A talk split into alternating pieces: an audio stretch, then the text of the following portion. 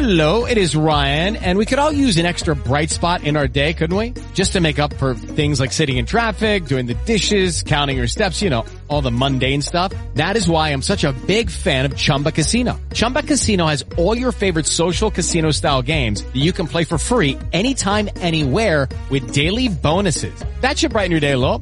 Actually, a lot. So sign up now at chumbacasino.com. That's chumbacasino.com. No purchase necessary. VGW Group. Void were prohibited by law. See terms and conditions. 18 plus. Judy was boring. Hello. Then Judy discovered ChumbaCasino.com. It's my little escape. Now Judy's the life of the party. Oh, baby, Mama's bringing home the bacon. Whoa, take it easy, Judy.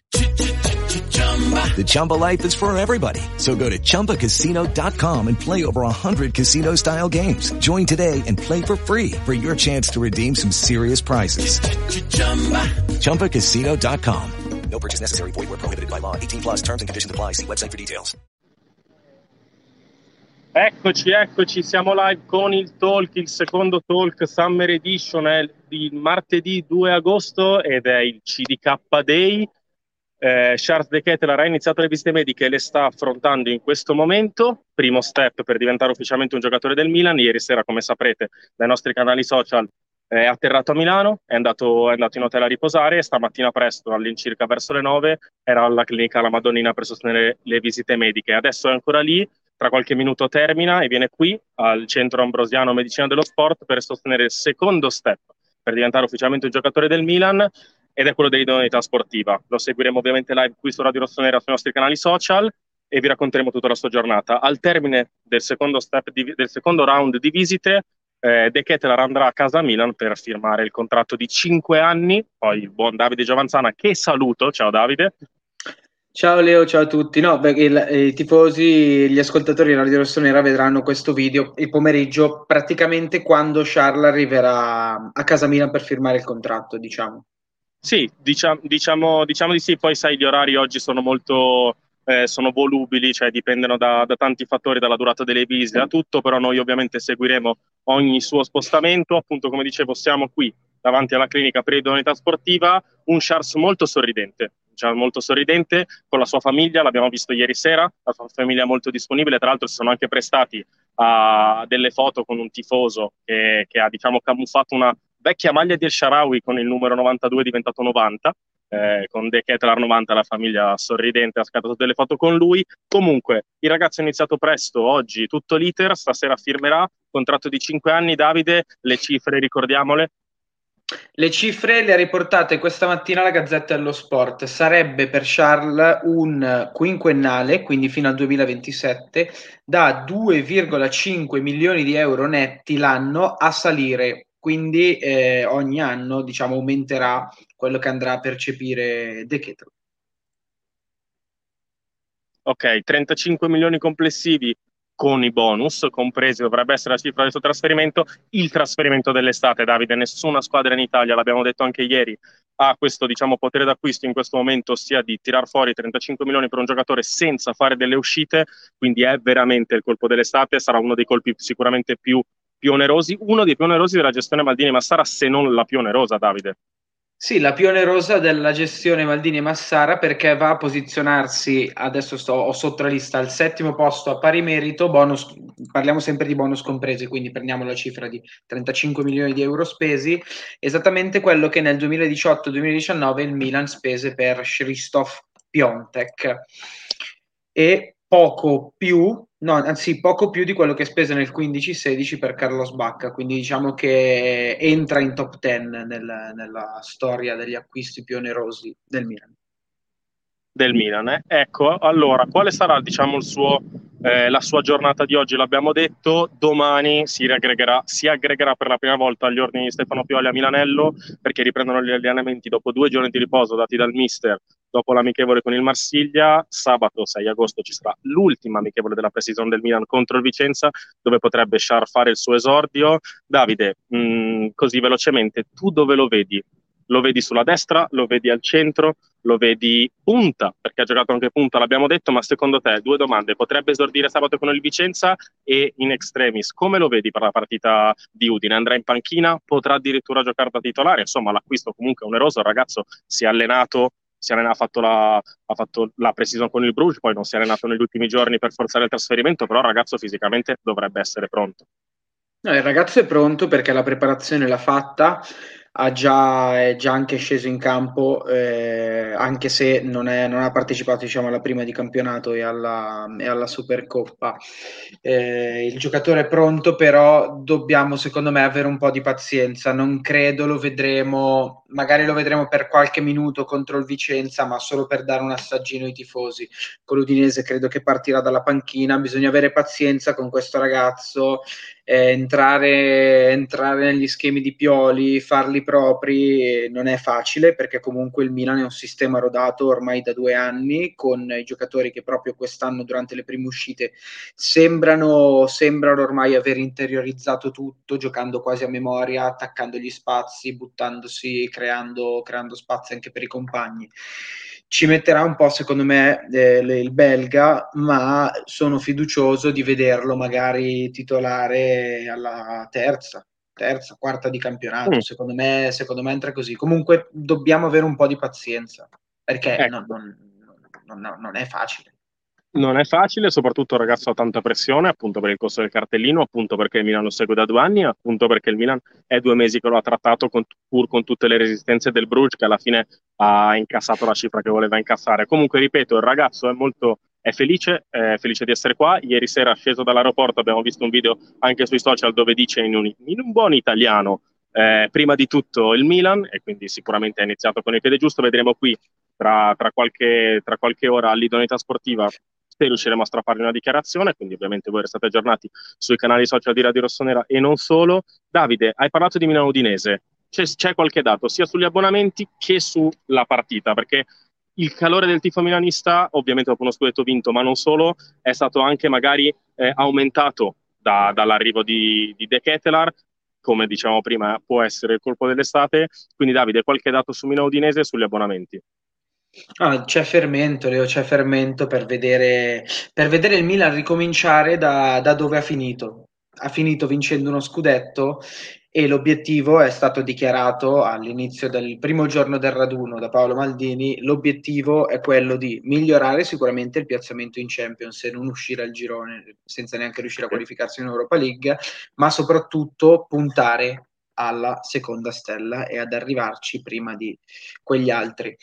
Il dato è clamoroso perché il Milan ha fatto registrare quota 40.000 abbonamenti, una cosa che non succedeva da anni. Eh, se ci pensate, nel 2016-17 ho letto stamattina che gli abbonati erano circa 16.000 o 12.000 addirittura, cioè si parla di si parla di tre volte meno praticamente, una, sei anni è cambiato tutto grazie alla costruzione sapiente di un gruppo di Maldini e Massara, grazie alla mano di Stefano Pioli, grazie a Ivan Gazzidis, grazie alla nuova proprietà e al, al virtuosismo con la quale gestisce, gestisce la, la società. Per Milano Udinese invece sempre la Gazzetta scrive stamattina che si aspettano 70.000 persone a San Siro, circa più o meno quelle, quasi un tutto esaurito, circa più o meno quelle che c'erano per, per Milan-Atalanta, che poi è l'ultima in casa, che è stata una vera e propria festa, nonostante lo scudetto non fosse ancora stato portato a casa. Ecco, quindi 70.000 tifosi previsti per Milan Udinese, come hai detto tu giustamente, diciamo la quota che si registrava verso la fine quando il Milan stava per, per, per agguantare il diciannovesimo scudetto, secondo te questo entusiasmo continuerà durante l'arco di tutta la stagione? E quindi potremo fare veramente quasi il record di spettatori che l'anno scorso insomma è stato, è stato dell'Inter, però quest'anno veramente da parte dei tifosi del Milan c'è, c'è, tantissimo entusiasmo, secondo te insomma durante tutte le 19 partite in casa potremo vedere questo, questo sostegno da parte dei tifosi che tra l'altro sono, erano già di prima mattina alle 9 eh, alla clinica Madonnina per vedere, per vedere, il nuovo acquisto, adesso arriveranno qua, poi c'è già qualche, qualche tifoso qui in attesa per l'idoneità sportiva, però insomma c'è, c'è voglia Davide. No, c'è voglia, cioè, eh, allora L'Inter eh, ci ha battuto, sì, ci ha battuto. Il Milan l'anno scorso ha fatto una media di 44.027 presenze a partita e l'Inter ha fatto 44.900, cioè una manciata di persone in più. Quindi direi che conta più quello che abbiamo alzato poi a fine stagione noi che queste 800 persone. E l'anno scorso abbiamo fatto complessivamente 836.000 spettatori, che è una cifra altissima.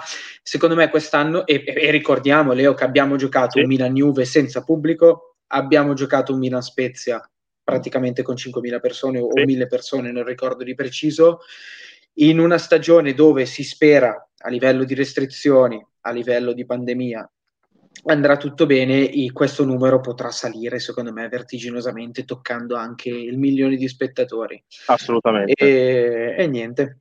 Davide, ci sarai, andiamo... Leo? Ci sarai per la prima Milano Udinese? No, non sarò a San Siro purtroppo, però ovviamente seguirò, perché se sono qua adesso non posso essere il 13, il 13 a Milano, però ovviamente seguirò la partita, ci sarò per il pre-partita, ci sarà Radio Rossonera con il pre-partita e con il post-partita. Davide, chiudiamo per un attimo il capitolo dei Ketelar perché appunto poi durerà tutta la giornata e ve lo documenteremo su tutti i nostri canali. Eh, non è finito qui ovviamente il mercato del Milan. Finalmente adesso si può sbloccare, può partire l'effetto domino del mercato del Milan con un centrocampista ovviamente che è la priorità, ma anche con il difensore centrale. Hai qualche aggiornamento soprattutto sul centrocampista perché Renato Sanchez continua a non allenarsi con il Lille, continua in questo momento il Paris Saint-Germain a tergiversare anche se sta chiudendo l'uscita di Vainaldo alla Roma che potrebbe sbloccare la sua entrata, però Lille forte dell'offerta da 15 milioni del Milan sta, anche lui, sta aspettando soprattutto perché preferirebbe darlo all'estero che cederlo a una diretta concorrente. Hai qualche aggiornamento sulla situazione Renato Sanchez?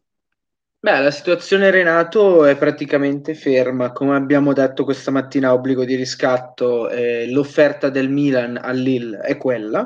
Il Lille la ritiene soddisfacente.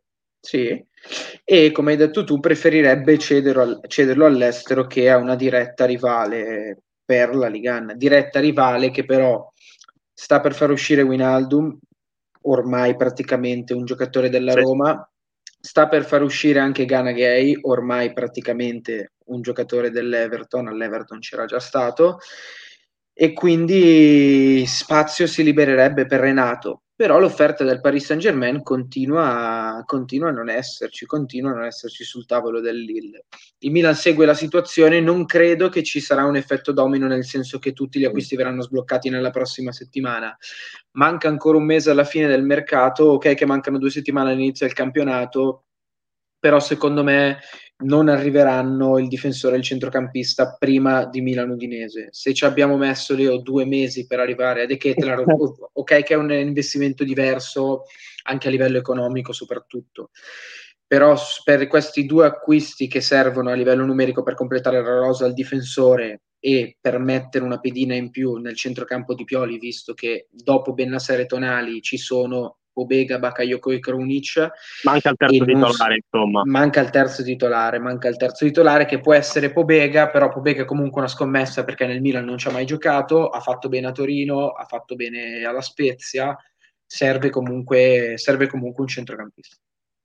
E Ciuquemeka intanto. Sì, esatto, perché intanto... poi c'è l'altro Davide, c'è l'altro centrocampista Bravo. che il Milan sta attenzionando, che è un classe 2003, Ciuquemeka della Stone Villa, che però pur essendo in scadenza 2023, Davide ha un costo, ha un cartellino molto alto, lo valutano più di 20 milioni, però il Milan anche su di lui è forte.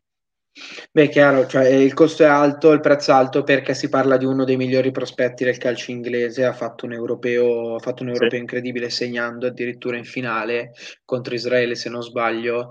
Il prezzo è alto, il giocatore ha già detto che cioè, la, le possibilità per il futuro del giocatore sono due, o esce quest'estate o rinnova. o rinnova con l'Aston Villa perché l'Aston Villa non ha intenzione di perderlo a zero e il giocatore non sembra uh, voglia fare questo scherzetto diciamo alla squadra, che l'ha, alla squadra che l'ha lanciato. Intanto si sta allenando con la squadra under 23 vedremo, vedremo nei prossimi giorni. Certo che le squadre interessate a Ciuquemeka non sono poche.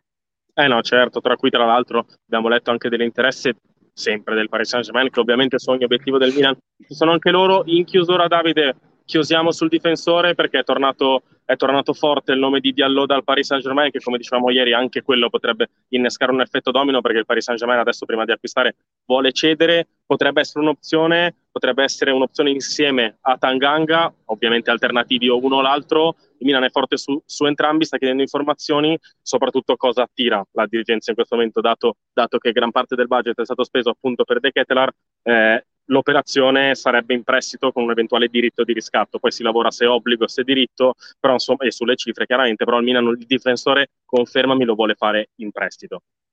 Sì, lo vuole fare in prestito e preferirebbe farlo in prestito con diritto.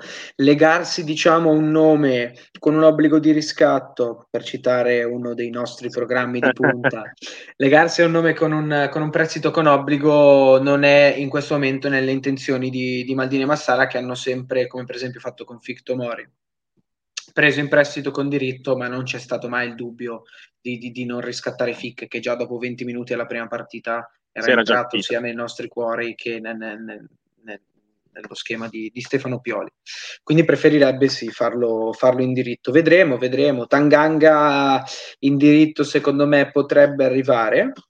Per quanto riguarda Diallo, che percepisce un pochino di più a livello di ingaggio e, con un, di più, più, Davide, e con un pochino di più, esatto, intendo un pochino di più. e, e, niente, quindi secondo Ma me perché la, io la mia preferenza mm. ce l'ho ed è su, sul ragazzo inglese che però sarebbe extracomunitario, quindi insomma bisognerebbe capire anche lì sugli slot. Sì, io preferirei. Tanganga, tu? Anche io, ma ho la sensazione che non ci siano solo questi due nomi nella lista, nella lista di Maldini e Massara. C'era quello di Indica che sì. purtroppo, per, purtroppo perché secondo me è un buon giocatore per le cifre del cartellino non, non, credo, non credo, possa arrivare visto, visti i 35 milioni stanziati per De Ketteler non saranno secondo me gli unici nomi vedremo, staremo a vedere insomma Va bene Davide, siamo, siamo, siamo, in chiusura, diamo gli appuntamenti perché continueremo questa settimana appunto con obbligo di riscatto sempre qui sul canale YouTube di Radio Rossena alle 10 e poi ci sarà questo talk in versione ridotta, in Summer Edition, insomma come, come più vi piace, sempre, sempre alle 16, sempre qui. Oggi ricordo seguiremo live la giornata di Charles De Ketteler che firmerà il contratto di 5 anni che lo legherà al Milan. Un saluto Davide da Leonardo Menini, grazie, grazie a te. Ciao Leo, ciao a tutti, mi raccomando a domani. Ciao, ciao a tutti, ciao a tutti.